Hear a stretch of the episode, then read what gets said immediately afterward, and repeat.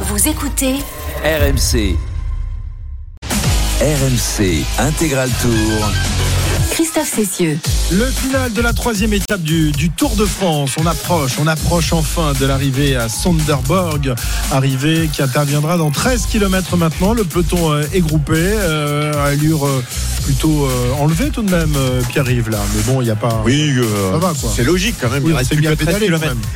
Le problème, c'est qu'il n'y a pas seulement euh, les équipes de sprinteurs. On aperçoit par exemple la Groupama F D J, on aperçoit les Ineos, parce qu'il faut aussi protéger les leaders en cas de chute. Et on le sait, c'est souvent ça justement qui provoque les chutes, parce qu'il y a trop d'équipes qui sont de front. Jérôme, c'est le danger là pour ces dix derniers kilomètres.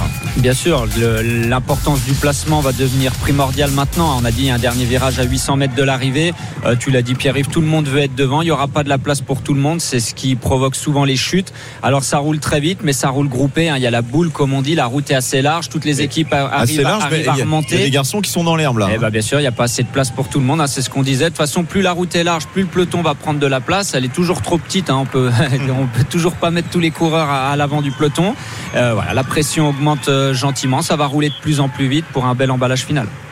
On l'espère, on l'espère évidemment que cet emballage final sera intéressant. Je ne sais pas où se trouve la moto, ils sont toujours là, nos amis Marco et, et Arnaud, bien sûr. Bien, bien sûr, sûr ils sont là. On les voit là-bas. Bien au sûr, fond, bien sûr. On est, on est quelques, euh, quelques, quelques dizaines de mètres devant euh, le, le peloton, juste pour vous signaler. Alors oui, la route s'élargit, mais le public par contre est de plus en plus nombreux et commence à marcher sur la route. Donc voilà, ça va encore être plus difficile. Il va falloir faire attention parce que effectivement, si tout le monde essaie de se placer, il risque d'y avoir des petits accidents. Euh, pour vous signaler, euh, c'est peut-être pas très significatif pour l'instant. Je ne sais pas comment c'est sur la ligne d'arrivée, mais la pluie s'est mise à, à tomber il y a quelques minutes sur le peloton. Pour l'instant, ce ne sont que quelques gouttes, mais les euh, nuages devant nous ne sont quand même pas très très beaux. Donc voilà, ça peut peut-être avoir son, son petit rôle euh, tout relatif à, à jouer d'ici à la fin de l'étape.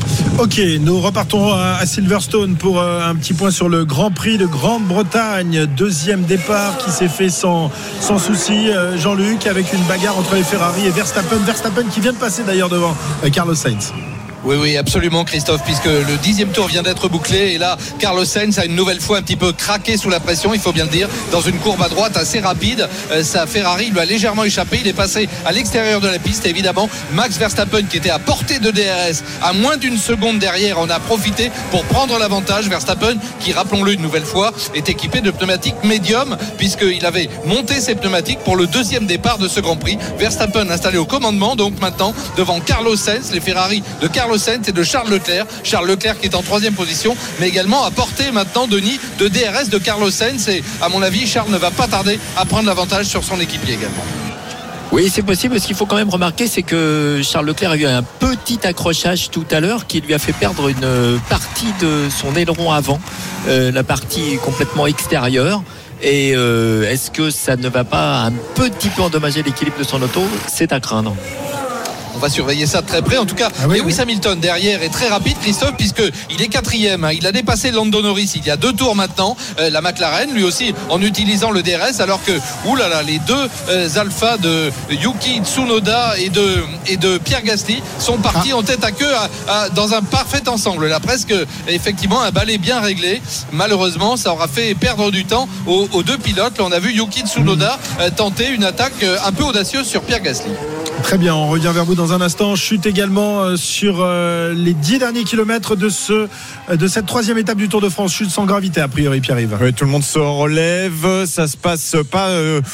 tout devant, mais ça tasse aussi devant. Ça se passe à la cinquantième place à peu près et ça tombe du côté d'un coureur Alpecin. On va voir si euh, Philipsen a réussi à se sortir de ça, parce qu'il était un petit peu loin, le sprinter euh, de euh, l'équipe. Et euh, derrière, tout le monde se relève. Il y a des coureurs de l'équipe euh, Bahreïn aussi qui ont été pris, euh, peut-être David Gaudu qui était un petit peu loin, mais je vois les coureurs de l'équipe Groupama F D J devant avec Stephen Cook, donc il doit quand même être devant toujours, le leader de l'équipe Groupama. Il y a maintenant une cinquantaine euh, d'unités et euh, derrière, bah, ça va rouler pour essayer de revenir à neuf kilomètres de l'arrivée. On va voir s'il n'y a pas de, de sprinteurs qui ont été pris dans, dans la chute, ou retardés en tous les cas, euh, mon cher Jérôme.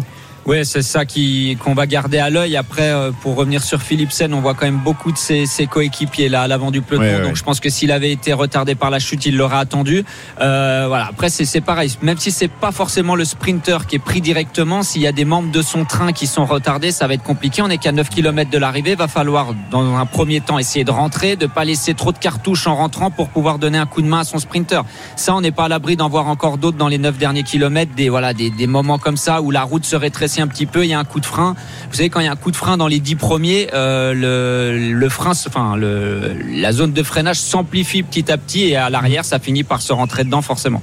Euh, le Grand Prix de Grande-Bretagne de Formule un avec un, une crevaison, me semble-t-il, pour Max Verstappen, Jean-Luc, c'est ça ? Absolument, Christophe. Il est rentré en tout cas avec une suspicion de crevaison. Il a dit qu'il avait roulé sur un morceau de carbone qui restait sur la piste suite aux frictions et aux accrochages que l'on a vus. Et par précaution, eh bien, il a senti une, une crevaison lente. Apparemment, il est repassé par la voie des stands. Il a changé rapidement de pneumatique, remonté des médiums et il est maintenant en sixième position. En tête, Carlos Sainz et Charles Leclerc, les deux Ferrari.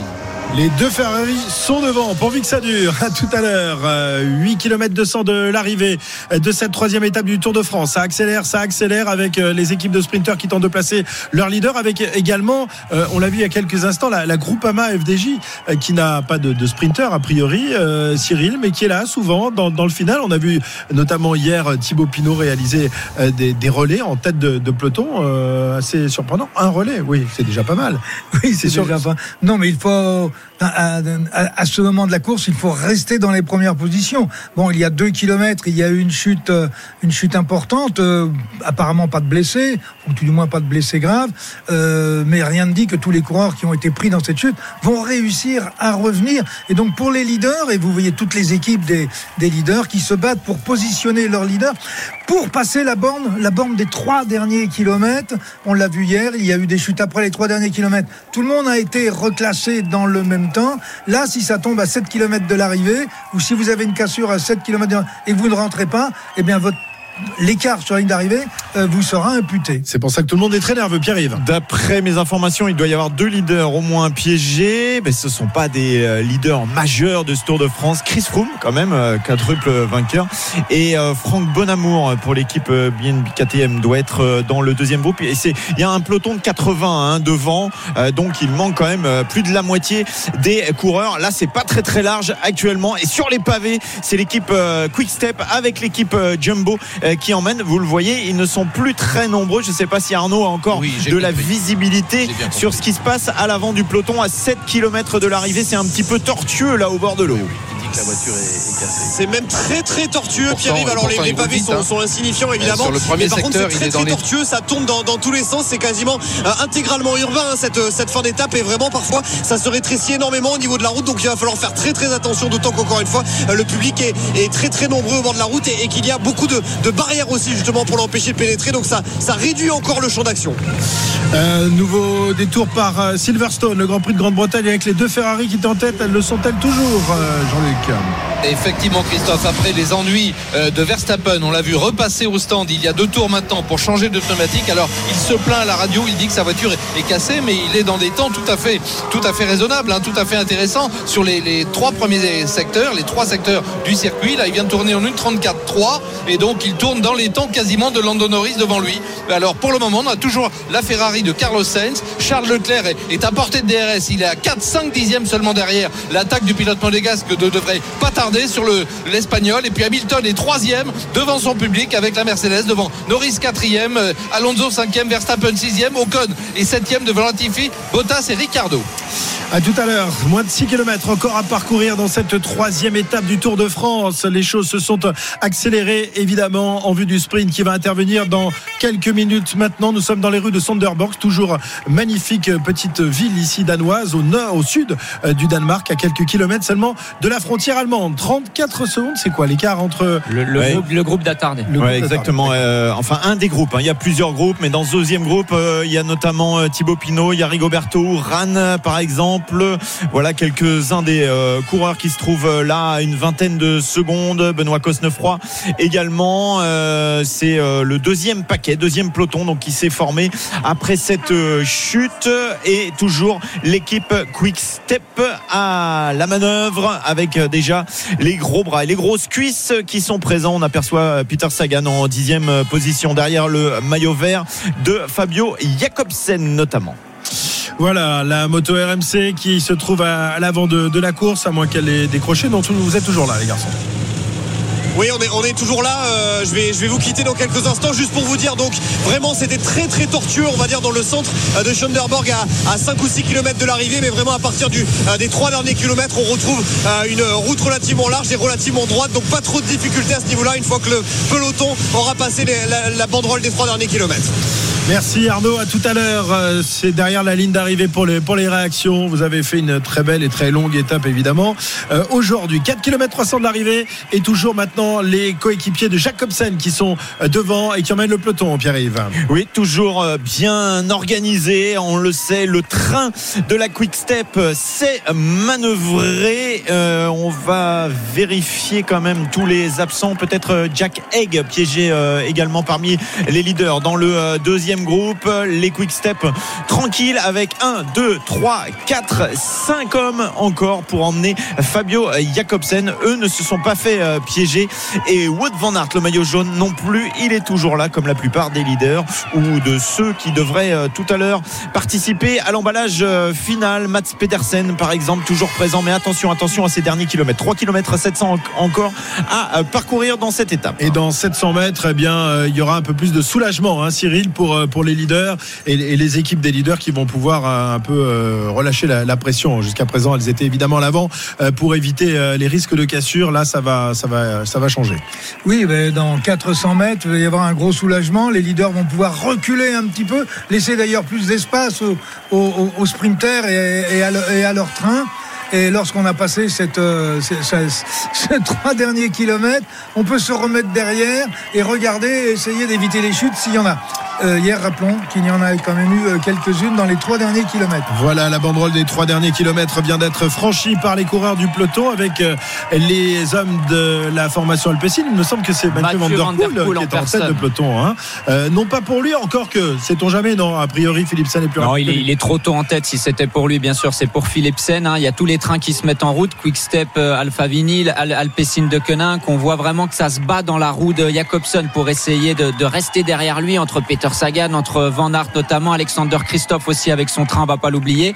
Euh, ça promet, en tout cas ça frotte déjà énormément. Oui, ça promet effectivement entre les balustrades dans ces trois derniers kilomètres, avec euh, à gauche de la route l'équipe euh, Alpecin, le gros boulot de euh, Mathieu Van Der Poel qui va être relayé euh, désormais. Ils sont eux aussi encore euh, trois à pouvoir emmener Jasper Philipsen. On tourne à soixante-cinq kilomètres heure actuellement. Sur l'autre côté, le long des barrières, ce sont les Quick-Step, les Lotto Soudal au milieu pour Caleb Ewan. Peter Sagan va lui faire son boulot tout seul, il n'a plus personne pour l'emmener du côté de l'équipe Total Energy. Et puis on a aussi du monde pour Alexander Kristoff, pour Intermarché Wanty Gobert. Un mois de deux kilomètres de l'arrivée désormais, ça va très vite dans le peloton à plus de soixante kilomètres heure. On vous rappelle que la ligne d'arrivée, ce sera une très longue ligne droite, donc pas de difficulté a priori. Nous sommes à un kilomètre sept cents de l'arrivée, Pierre-Yves. Ouh, attention, ça tasse là au niveau de la dixième place. La dernière information pour les maillots, le prix de la combativité, vous savez à qui il vient ? Cort Nielsen. Oh, quelle originalité, Magnus Cort Nielsen. Donc il y aura une raison de plus d'être sur euh, le podium protocolaire euh, tout à l'heure. un kilomètre trois cents encore à parcourir. Les Quick-Step à la manœuvre. Florian Sénéchal bientôt va faire son boulot. Oui, euh, Cyril, je te vois lever le poing en signe de victoire. Non, non on non. arrive au kilomètre. Ah, la, flamme oui, rouge. Ah, oui, la flamme rouge. Mais je sais, elle arrive. Arrêtez de précéder la flamme rouge. La flamme rouge du dernier kilomètre. C'est parti. Bon, la flamme rouge.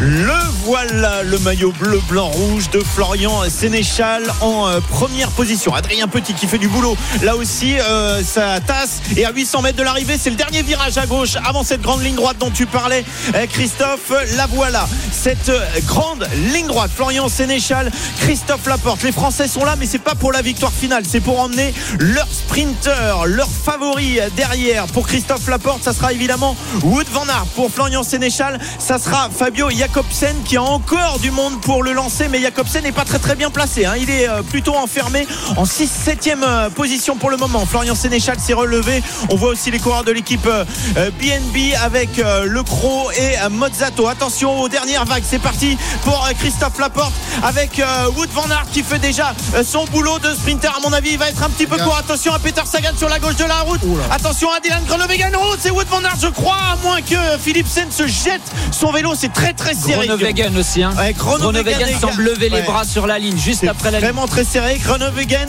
qui est euh, pas très sûr. Ah, il touche son casque, il se dit c'est bon, c'est moi, est-ce que c'est pas moi. C'est très très serré. Photo finish hein, pour l'arrivée.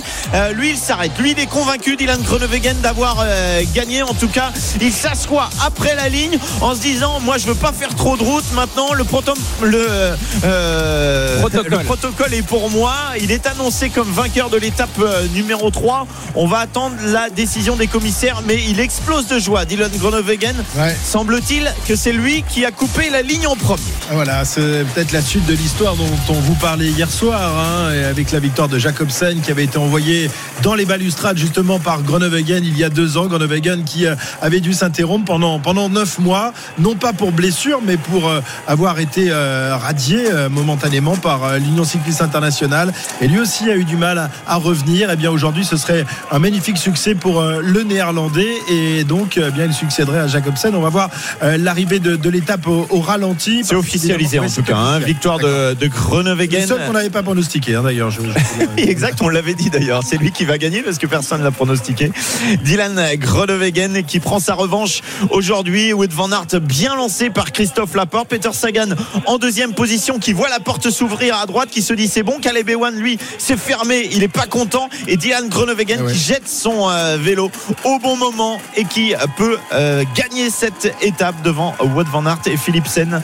C'était chaud chaud chaud cette arrivée. Ouais, avec le poulet d'or belge de ce Tour de France, un certain Wout van Aert qui une nouvelle fois fait deuxième me semble, à moins que ce soit Philipsen. Je Philippe, pense euh, que c'est Wout van Aert non, qui est deuxième. Van Aert deuxième, Philipsen trois fois deux troisième. Ouais, décidément abonné aux places de deux, je crois que c'est sa vingt-neuvième place de deux euh, depuis le début de sa carrière à Wout van Aert. Ouais. Mais la différence de Poupou, lui il porte euh, pour la première fois le maillot jaune sur les routes du Tour de France, Wout van Aert. Et une nouvelle fois deuxième, c'est, c'est frustrant pour lui quand même. À chaque fois battu, ça doit être énervant au bout d'un moment. Ça, ça me rappelle Sagan euh, euh, il y a un temps en début de carrière où il terminait souvent deuxième, euh, Cyril. Oui, mais deuxième, il prend encore six secondes de bonification, donc il va avoir sept secondes d'avance au classement général. Il ne peut pas se plaindre de tout. Déçu, oui. Puis une très belle, je pense, quatrième place de, de Peter Sagan. Peter Sagan, Sagan qui montre d'ailleurs du doigt Dylan Groenewegen. Groenewegen. On ne sait pas ouais. s'il est content ou. Euh, ouais, non, non, il a l'air. Il a l'air. Non, il n'a pas, pas l'air content du tout. Non, non. En bon, tout cas, il... il sait que c'est lui qui a gagné, mais. Euh... Ah bon, vous pensez qu'il, qu'il le montre du doigt en lui disant. T'as... Ah, bah, il a pu se passer des choses dans le dernier kilomètre. Ah, hein, il va falloir observer tout ça, ce qui s'est passé. Parce qu'à un moment, c'est vrai que la porte s'est refermée, puis s'est réouverte pour Peter Sagan. Caleb Ewan, lui, est pas content du tout, parce que ça s'est vraiment fermé. Donc, euh, voilà, il faut toujours revoir derrière ce qui s'est passé. En tout cas, Dylan Groenewegen est en pleurs derrière la ligne. C'est lui le vainqueur du jour. Le Néerlandais Dylan Groenewegen qui succède à Jakobsen. Les deux hommes qui, on le rappelle, euh, ben, avaient connu un, un épisode douloureux il y a de cela deux ans. Euh, alors que Cort Nielsen arrive en héros euh, ici avec le maillot de meilleur grimpeur, le maillot à pois rouge, euh, acclamé par euh, les spectateurs sur, le, sur la ligne d'arrivée. Euh, son tour pourrait presque s'achever ici tellement il a été magnifique euh, pour le coureur danois. Retour à Silverstone après vingt tours couverts de ce Grand Prix de Grande-Bretagne. Jean-Luc Roy et Denis Chevrier. Oui, tout à fait, Christophe. vingt tours couverts sur les cinquante-deux à parcourir, et la valse des arrêts au stand a commencé. On vient d'arrêter chez Ferrari Carlos Sainz il y a un instant, qui était toujours leader de ce Grand Prix, pressé de très près par Charles Leclerc, qui protestait un petit peu d'ailleurs en disant que son équipier roulait moins vite que lui, qu'il aurait pu aller plus vite, et ça favorisait le retour de Lewis Hamilton. Donc pour le moment, on a Charles Leclerc, leader, toujours avec la monte pneumatique médium, et puis Lewis Hamilton n'est revenu qu'à deux secondes et demie maintenant avec sa Mercedes. Carlos Sainz est actuellement troisième avec la monte pneumatique dure. On peut dire qu'effectivement il y a eu cette passe d'armes entre les deux Ferrari, Denis, et du côté de l'équipe il était évidemment très difficile de faire un choix à ce moment-là de la course.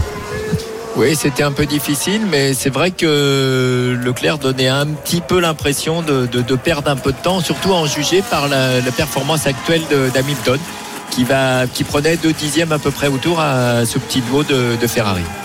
Exactement, et c'est la raison pour laquelle Lewis Hamilton, qui évoluait à quatre secondes environ du duo de Ferrari et du duel de chez Ferrari avec Sainz et Leclerc. On va voir si d'ailleurs on arrête tout de suite Charles Leclerc du côté de chez Ferrari, ou bien si on lui laisse tenter sa chance de, d'exploiter deux ou trois tours rapides. C'est un tout petit peu tôt peut-être, Denis, dans la course maintenant pour chausser les pneumatiques dures. euh, Pirelli avait prévu d'essayer d'aller jusqu'au vingt-quatre ou vingt-cinquième tour, c'est-à-dire dans trois à quatre tours environ, pour être certain d'atteindre l'arrivée avec un bon niveau de performance avec les pneumatiques dures qui équipent la Ferrari de Sainz. Oui, il faut savoir comment Leclerc a économisé, ou si au contraire de suivre son coéquipier ne lui a pas permis d'économiser ses pneus, mais on va pas tarder à le savoir. Et puis aussi le rythme qu'Hamilton tenait, est-ce que ses pneus il va être capable de les conserver encore quelques tours, sachant qu'on a vu qu'il y avait des gens qui avaient des pneus soft aussi, et ça ne fait pas de miracle visiblement les pneus soft. Si on compare dans des équipiers comme Alonso, Ocon, l'un en médium, l'autre en soft, bah, les softs ça va pas plus vite.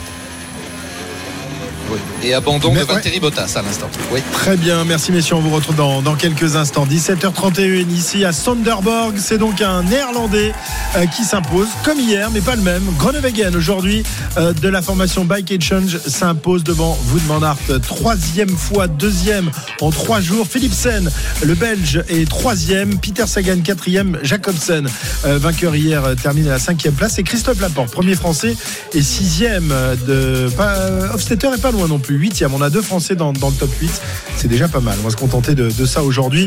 On revient évidemment dans, dans quelques instants ici sur la ligne d'arrivée pour débriefer cette étape euh, qui aura été longue à se décanter, parce que euh, l'étape n'aura... Ah, peut-être, on va peut-être écouter Groenewegen, ouais, avec la traduction de Pierre. Cette victoire, euh, trois ans après la dernière, c'est un long chemin. J'ai envie de dire merci à mon équipe, ma famille et mes amis, pour me permettre d'être de retour sur le tour. Voilà, il est très ému lui aussi, hein, Dylan Groenewegen, on l'a senti après la ligne.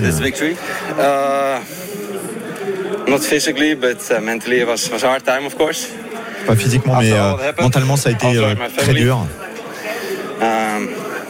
But this is for my wife and my son. C'est pour mon, pour ma femme. They must be very proud, I'm sure. Ils doivent être très fiers, uh, sure. Pas certainement. Uh, yesterday I was a little bit angry on myself. But today we are. Hier, je n'étais pas très content de moi. I was also involved in a crash with nine k to go. Uh, but he bring me back in position. We stay calm. T'es mis en, en bonne on position. On the end, I was on the right side. I would bring me in a really good position on the left corner.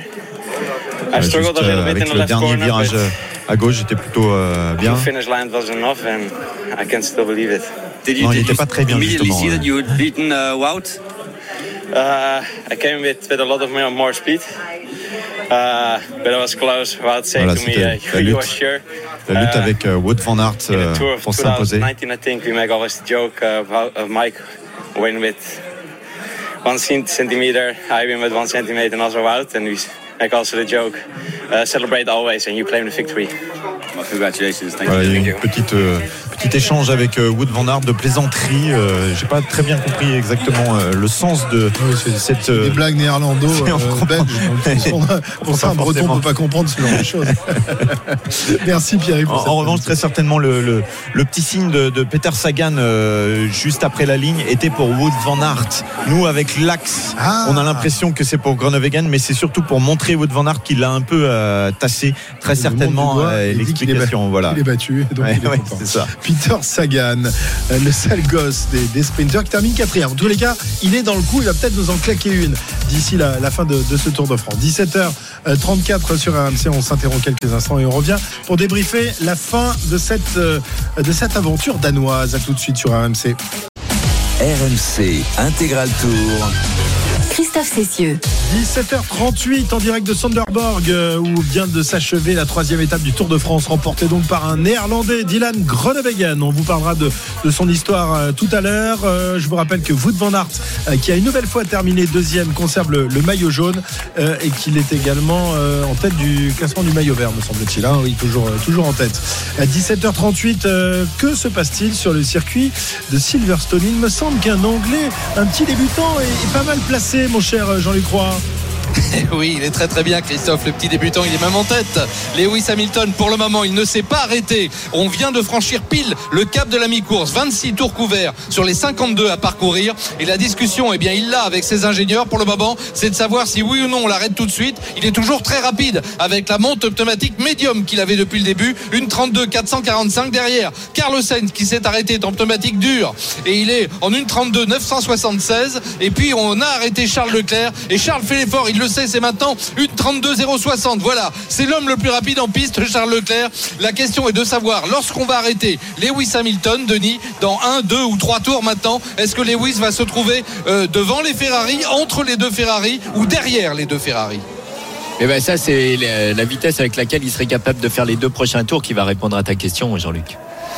Exactement, c'est la raison pour laquelle on fait le forcing. Alors je vous rappelle qu'Hamilton vient de tourner dans ce vingt-septième tour maintenant en une minute trente-deux secondes et quatre cent quarante-cinq millièmes. Carlos Sainz, qui est actuellement deuxième, vient de tourner en une trente-deux huit cent soixante-seize. Il a donc rendu environ quatre dixièmes. Et à l'inverse, Charles Leclerc est plus rapide de quatre dixièmes. C'est la preuve, et Denis le remarquait tout à l'heure, que malgré l'aileron avant un petit peu endommagé du côté droit pour ce qui concerne la partie verticale de la moustache avant, eh bien ça n'a rien fait perdre à l'efficacité de la Ferrari. C'est toujours un peu rigolo d'ailleurs de constater ça, parce que effectivement on passe des heures et des heures en soufflerie, on dépense des millions de dollars, et puis quand euh, comme ça quelques éléments aérodynamiques sont, euh, sont abîmés, eh bien on s'aperçoit que les pilotes parviennent à rouler quasiment aussi vite qu'avant. C'est vrai que, Denis, on peut en plaisanter quand même.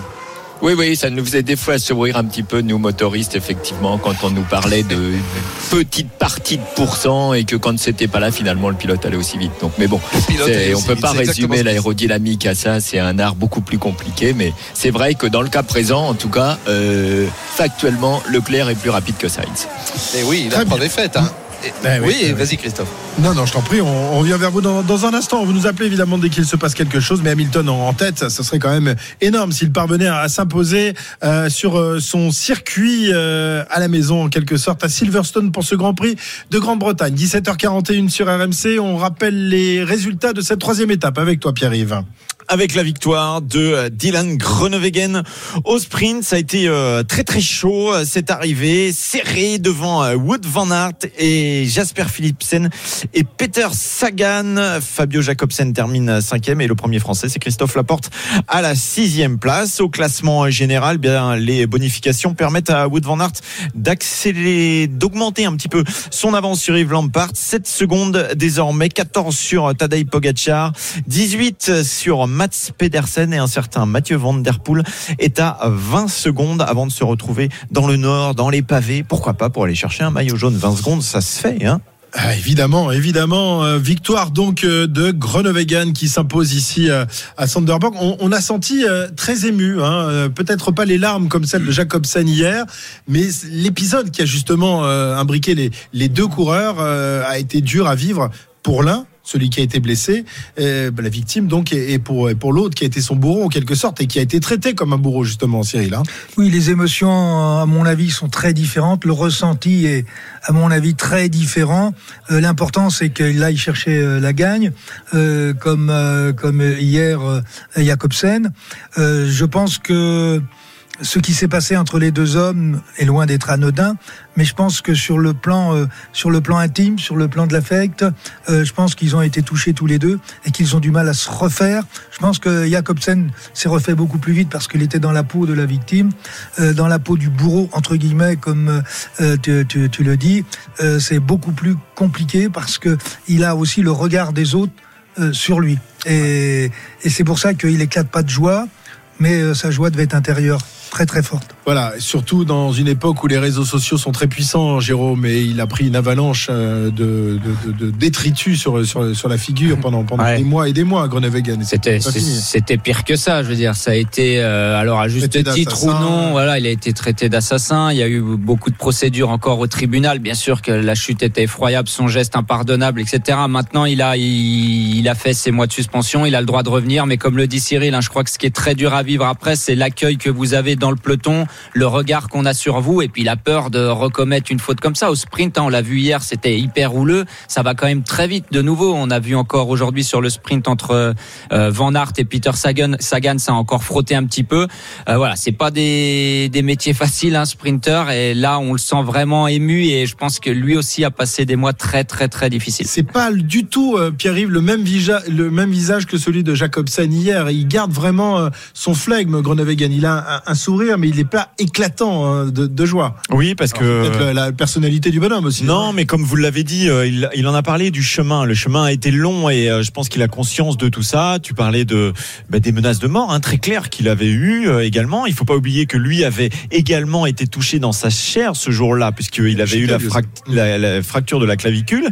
Euh, donc il avait été euh, pénalisé euh, de toute façon de, de neuf mois, mais aussi il n'aurait pas pu euh, continuer la course. Donc euh, voilà, ça a été des, des, une épreuve assez euh, particulière euh, à vivre. Euh, donc il, il faut euh, peut-être euh, se mettre dans la tête du garçon euh, qui, euh, effectivement, comme le disait Cyril, n'était pas du tout sur le, la même approche de, de ce moment. Et, et la victoire aujourd'hui, elle est digérée d'une façon différente. Mais ce qui est rassurant aussi, c'est de voir que le public ici, il euh, n'y a pas eu de sifflet ou quoi que ce soit. Mmh. Il a été euh, très applaudi sur le podium il y a quelques instants. Et leur destin, en tous les cas, une nouvelle fois imbriqué, oui. puisque ah ouais. l'un gagne euh, un jour et le, l'autre le, le lendemain. Ils s'étaient déjà retrouvés euh, pour un sprint très très euh, serré au Tour de Hongrie il y a, il y a deux mois. Groenewegen l'avait emporté devant euh, Fabio Jakobsen d'un euh, cheveu. Ça s'était joué à la régulière ce jour-là.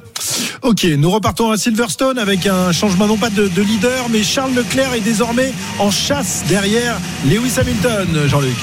Oui, oui, absolument, Christophe. On vient d'assister au tournant de la course là, dans ce trentième tour, puisque Charles Leclerc était revenu très rapidement dans le sillage de Carlos Sainz, qui était devant lui. Les deux hommes occupant les deuxième et troisième positions à dix-huit dix-neuf secondes par rapport à Lewis Hamilton, toujours leader avec sa Mercedes, mais qui n'est pas repassé par la voie des stands. Il faut bien le rappeler, sachant qu'un arrêt au stand coûte une vingtaine de secondes. Ici à Silverstone, eh bien, tu as compris que c'est bien le leadership de ce Grand Prix qui était en train de se jouer. Alors là aussi, on a laissé les choses un peu à comme d'habitude chez Ferrari. Euh, j'espère que Charles Leclerc n'a pas trop dégradé ses pneumatiques dans le sillage de la Ferrari de Carlos Sainz. En tout cas, on voit que maintenant qu'il a pris l'avantage et manifestement Sainz a laissé passer, eh bien, il est en train de creuser l'écart et donc de se rapprocher de Lewis Hamilton. De Nice, c'est un moment stratégique très important que nous avons vécu là. Oui, c'est absolument, et je dois avouer que ça faisait deux trois tours que je me disais faudrait surtout pas que Ferrari laisse Leclerc perdre une seconde derrière Sainz à ce petit jeu-là, parce que quand on se bat contre Hamilton dans la forme où il est aujourd'hui, avec la qualité que sa voiture a l'air d'avoir retrouvée, c'est une seconde qui pourrait faire défaut à la fin. Et c'est tout simplement la victoire qu'on est en train de, de jouer. Alors on va dire que c'est un peu bizarre de dire ça à plus de vingt tours de l'arrivée. Évidemment, il peut encore se passer beaucoup de choses, Christophe, mais néanmoins euh, on a freiné, voilà, Charles Leclerc qui tout de suite reprend son rythme, et l'homme le plus rapide en, en piste là actuellement, il va revenir sur Lewis Hamilton. Ça veut dire que du côté de chez Mercedes, eh bien, on va devoir également, Denis, décider rapidement d'arrêter Hamilton si on veut espérer qu'Hamilton puisse repartir au moins entre les deux Ferrari. Oui, absolument, et puis il aura quand même l'avantage d'avoir des pneus qui en fin de course auront six sept tours de moins que ceux de Charles Leclerc. Eh bien, la bagarre, la bagarre est lancée, la bagarre continue à Silverstone pour ce Grand Prix de Grande-Bretagne. Leclerc va-t-il avoir la peau de Hamilton? Réponse dans les minutes qui viennent. dix-sept heures quarante-sept, Wout van Aert est en jaune, est en vert, mais toujours pas victorieux. Jérôme Coppel, ça doit commencer à l'agacer, l'animal, même si euh, on l'a vu avec un, un beau sourire quand même sur le podium il y a quelques instants. Bon, quand tu vas enfiler le maillot jaune, je pense que tu peux que sourire, hein, même si t'as fait euh, trois fois deuxième de, depuis le début. Après, euh, est-ce qu'il va réussir son objectif de rapporter le maillot vert à part? Mais sans victoire d'étape, c'est pas impossible. Hein. Il marque de gros points à chaque fois qu'il fait deuxième. Il marque des points au, au sprint intermédiaire. Alors bien sûr, il aimerait la victoire, mais on sait, hein, il va très vite chrono. Dans une échappée, il grimpe bien aussi. Il a encore un, un paquet de possibilités. Mais bon, trois fois deuxième, ça doit être quand même bien frustrant pour lui.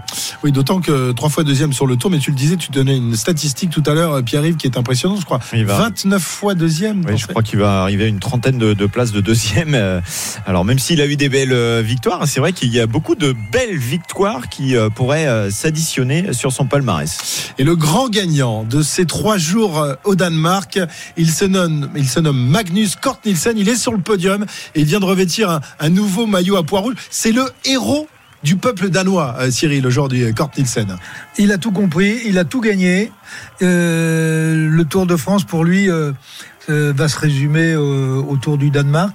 Oh, il quoi peut qu'il peut-être puisse... espérer des choses. Oui, quoi qu'il puisse faire, je veux dire. Quoi ouais, qu'il oui, puisse faire, son, son tour euh, est déjà gagné. Voilà, quoi. Son tour est déjà gagné, et je ne serais pas loin de penser qu'il, qu'il est en train tout simplement de devenir, au niveau de la popularité, le numéro un des coureurs danois. Et ben voilà, voilà qui est, qui est fait. En plus, il a une magnifique moustache de, de Viking, magnifique moustache blonde. Magnus Cort Nielsen euh, qui portera une nouvelle fois le maillot à pois rouge de meilleur grimpeur après-demain euh, lors euh, du retour en France du peloton euh, du Tour de France. Retour à Silverstone, Hamilton est au stand, Jean-Luc. Absolument, comme attendu euh, du côté de chez Mercedes, eh bien, on a arrêté Lewis Hamilton à partir du moment où on a vu que le rythme de Charles Leclerc était beaucoup plus rapide, débarrassé de Carlos Sainz, et que Carlos Sainz risquait également de se retrouver devant Lewis Hamilton. Eh bien, c'est également ce qui s'est produit, Denis, puisque Lewis Hamilton est ressorti maintenant avec une montre pneumatique dure, évidemment, de la voie des stands, mais il est trois secondes derrière la Ferrari de Carlos Sainz en deuxième position. Oui, absolument. Donc euh, là maintenant, la question c'est les durs. Comment est-ce qu'ils vont euh, euh, satisfaire euh, Hamilton, et quelle performance ils vont lui permettre d'avoir de, de sa Mercedes. C'est, c'est la question qui, qui va décider des, des tours qui viennent, s'il n'y a pas d'autres incidents, bien sûr. Et oui, oui. En tout cas, l'écart est extrêmement réduit, hein, puisque Charles Leclerc, au commandement de ce Grand Prix, après trente-trois tours couverts sur les cinquante-deux, compte une seconde et demie exactement d'avance sur Carlos Sainz. C'est bien la preuve une nouvelle fois que chez Ferrari, eh bien, on a perdu deux tours. Évidemment, on aurait dû laisser passer Charles Leclerc beaucoup plus tôt. Mais bon, c'est la vie. Euh, du coup, euh, on va faire les comptes à la fin. Et comme le disait Denis, et c'est très important, le rendement des monoplaces avec des pneumatiques dures, on n'a pas eu le temps de bien tester tout ça, parce que d'habitude, Denis, on a beaucoup de temps pour travailler ce sujet, mais là avec euh, le, les conditions euh, météorologiques qui ont été très aléatoires dans la journée du vendredi et même du samedi, on a eu du mal euh, à évaluer les pneumatiques du côté des équipes. Oui, et puis avec une piste qui, qui est sèche depuis maintenant euh, un bon moment, donc avec des voitures qui tournent depuis un bon moment, donc c'est sûr que cette piste, elle, ils n'ont jamais trouvé une piste comme ça à exploiter euh, depuis qu'ils sont là, les, aucun concurrent, donc euh, c'est l'inconnu, et on va pas tarder à être renseigné, je pense, au bout de deux tours, deux, trois tours, de savoir quelles sont les chances d'Hamilton. Messieurs, on vous retrouve dans quelques instants pour la suite de ce Grand Prix. Il est dix-sept heures cinquante. Nous sommes toujours en direct de Sønderborg avec, euh, bah, on fait le, le débrief de, de cette étape qui n'a pas été passionnante, mis à part dans euh, l'emballage final, évidemment, avec avec ce sprint. C'est vrai qu'on a été bien déçus quand même. C'est, on, on, on fera le, le, le bilan tout à l'heure de ce passage au Danemark euh, dans l'after tour à partir de, de dix-neuf heures. Euh, c'est vrai qu'il y a vraiment deux côtés, deux aspects. L'aspect euh, fête, l'aspect ferveur autour euh, du peloton du Tour de France qui n'a pas été, euh, qui, qui a été extraordinaire hein, durant durant Toute la, toute la semaine, mais en revanche, au niveau sportif, on est resté, euh, on est resté euh, sur notre fin, et euh, bah, on espère qu'il va quand même se passer des choses plus intéressantes dans la suite du Tour de France, notamment euh, des, peut-être pas mardi, si mardi ça va déjà être sympa, et mercredi ça va être encore plus sympa, et puis vendredi aussi, bref, on va, on va se régaler, ne vous inquiétez pas, mais c'est vrai que c'est un peu poussif au niveau sportif jusqu'à présent. Tadej Pogačar, lui aussi est monté sur le podium il y a quelques instants euh, avec meilleur un maillot jeune. Blanc, tout va bien. Meilleur il a, il a oui, le sourire. Il a l'air bien. Hein, ouais, il a l'air, ouais, il a l'air plutôt pas mal. Ouais, ouais, ouais je hein pense que c'est un. Oui, il a pas, il a pas l'air stressé. Il a, non, pas l'air de, non, pas du tout. Mais garçon. Jamais d'ailleurs en règle jamais, générale. Depuis, depuis qu'il est champion, il a jamais euh, montré. Oh, je crois que ça devait être sa nature, même quand il était cadet. Ouais, bah, d'ailleurs c'est, c'est ce qu'on, c'est ce qu'on souvent dit, c'est ses entraîneurs qui le connaissent depuis mmh. longtemps. Il fait du vélo, un, un amusement, un amusement avec quand même euh, pas mal avec, de performances. Avec, hein. avec quelques watts. Quelques watts, exactement. Euh, petit coup d'œil sur le classement général pour les Français, parce que ah. ça a bougé. Benjamin Thomas était euh, le premier Français. Ce n'est plus lui, parce qu'il a pris une minute aujourd'hui. C'est Christophe Laporte, évidemment, puisqu'il emmène les sprints. Euh, eh bien, euh, il peut être bien classé à chaque fois. Il faut réussir à tenir, c'est tout. Et c'est ce qu'il fait, puisqu'il est désormais le premier Français au classement en dix-septième position à quarante-trois secondes. Et il y a un autre leader, lui, qui est le deuxième Français, c'est Romain Bardet à cinquante-deux secondes. David Gaudu n'est pas très très loin, puisqu'il est simplement à cinquante-cinq secondes, cinquante-sept exactement, en trente et unième position. Ok, euh, Christophe Laporte, ça, ça peut devenir frustrant quand même hein, d'être un, un équipier. Ah, on va écouter le maillot jaune, Wout van Aert qui euh, vient de s'installer. On va, on va l'écouter, Wout. Yeah, it's not funny anymore, isn't it? C'est pas drôle hein, d'être toujours deuxième. Uh, I think it must be a record. Three days in a row, second place in the Tour de France. Troisième, troisième jour, euh, so, uh, deuxième. Uh, and definitely today uh, was my own fault. I mean, c'est ma faute aujourd'hui. Christophe Laporte was, uh, was able to launch his, his lead out really early, uh, late.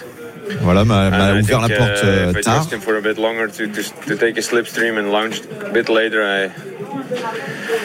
I would be close, close to victory, and uh, voilà, je suis uh, proche de la victoire. Because uh, I was too early in the wind. Voilà, j'étais trop tôt dans le vent en fait. Il lui a, il lui a, il a ouvert la porte trop tôt en fait. Hein. Of course, you don't win, but probably a little bit happy that he does. Yeah, he he learned me when uh, when it's a close call in the sprint, you always have to raise your arms even if you're not sure. And uh, yeah, after that, it's always a, a good joke and. Uh, Voilà, il revient sur la plaisanterie euh, commune avec euh, le vainqueur du jour, Dylan Groenewegen. Satisfaction to uh, leave Denmark with that jersey uh, on your shoulders, despite the second positions, I suppose. Voilà, malgré tout, euh, malgré les deuxièmes positions, c'est le maillot jaune sur les épaules, donc ça c'est une satisfaction bien sûr. The first day in yellow, then uh, it would definitely Premier be one, one like this with uh, so many crowds on the side of the road for, uh, for the third day in a row. And uh, avec beaucoup de monde sur le yeah, banc des routes. It's, uh, it's been a really special last three days, and uh, happy to, uh, to take you to France now. Maintenant, on va pouvoir aller euh, en France. Bon vol, lui dit Sébastien Piquet, qui lui pose les questions euh, juste après le podium. Merci, bravo pour cette traduction. Pas toujours évident, surtout avec un masque. Ah, cette histoire, avec... de... ouais, voilà, il y a le masque et cette histoire de blague. Il faudra qu'on en oui, sache faut, plus, faut, hein. voilà. qu'on puisse rigoler nous bah aussi. Oui, bah oui, ils nous font pas marrer là. Ils nous racontent à moitié leurs leur blagues. Merci les garçons, merci Cyril, merci Jérôme et, et, et Pierre-Yves. On se retrouve tout à l'heure. On va peut-être passer des disques hein, entre dix-neuf heures et vingt heures parce que pour vous raconter l'histoire. Des freins à disque. Et, et, et l'étape, oui, des freins à disque aussi, si tu veux. On peut. On peut passer des disques et des freins à disques. Non, on va revenir évidemment sur la victoire de Groenewegen. On va euh, faire le, le bilan de cette partie danoise du Tour de France et puis euh, s'intéresser et s'interroger également sur, sur cette coupure qui intervient après seulement trois jours de course. Est-ce qu'elle peut être préjudiciable à certains? Ce sera tout à l'heure entre dix-neuf heures et vingt heures. Auparavant, Benoît Boutron ah. prend la main. Une, peu, une petite heure seulement. Oui. Hein, ça va, ça va feignant. Ça exactement. Va, ça bah écoute, euh, tu monopolises l'antenne pendant trois semaines. On t'en veut pas, évidemment. C'est le Tour de France comme tous les ans. Surtout pour des étapes aussi passionnantes que celle d'aujourd'hui. Bravo Christophe. Heureusement que t'as des bonnes infos de foot, toi, j'imagine. Du bon mercato. À alors méfie-toi. Ah ouais, méfie-toi. Ouais. Déjà, il y aura la fin du Grand Prix de Silverstone. C'est vrai. Avec la Dream Team, Jean-Luc Roy, Denis Chevrier. Ensuite, il y aura à dix-huit heures quinze Marion Bartoli, s'il vous plaît, qui a participé à la cérémonie en hommage au Center Court qui a fêté ses cent ans à Wimbledon. Il y avait un parterre de stars. Elle va tout nous raconter, Marion. Et puis on aura des infos foot quand même. Tu sais, c'est veille de reprise pour l'O M et pour le P S G. Oui. Hein, donc là, il y a. Et pour le G C Nice, non, c'est pas important. Oh, Nice pas encore. Mais Nice, c'est pas drôle. On connaît le, le coach, c'est déjà officialisé. Tu vois, ça nous fait pas rire. Bon, merci Christophe. dix-neuf heures l'after tour. Évidemment, on vous rappelle la victoire de Dylan Groenewegen. C'est Wout van Aert qui euh, quitte le Danemark avec ce maillot jaune de leader. Intégral Sport arrive dans un instant, justement, avec la F un et la fin du Grand Prix de Grande-Bretagne. À tout de suite.